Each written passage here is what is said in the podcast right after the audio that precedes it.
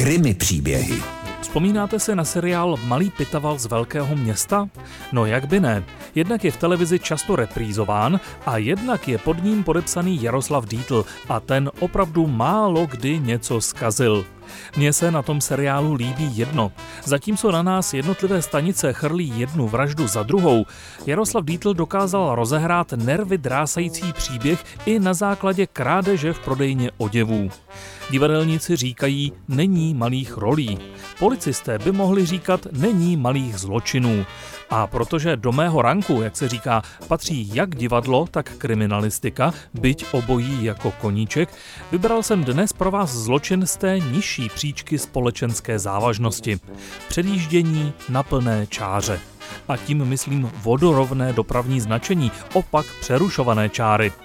Na nedávno ještě novém úseku silnice z Jablonce do Liberce, konkrétně v obci Kunratice, ve čtvrtek 7. května, krátce po 6. hodině raní, zřejmě spěchal řidič Fordu Focus kombi světle modré, šedé nebo stříbené barvy do práce a bral to hlava nehlava jedno auto za druhým pěkně svižně přes plnou čáru a přes zákaz předjíždění. Zajímavé je, že ten samý den, kdy jsem tuto zprávu četl, tedy 19. května, mě na tomtéž úseku předjela hned dvě auta za sebou. Úsek je opatřen radarem a svítící sedmdesátkou, ale dokud radar nebude hříšníky zároveň fotit, zřejmě se tam bude jezdit stovkou naprosto běžně. A věřte mi, že i já se občas při jízdě zamyslím a z roztržitosti vyjedu před radar rychleji, než bych měl, takže já po fotografiích taky moc netoužím.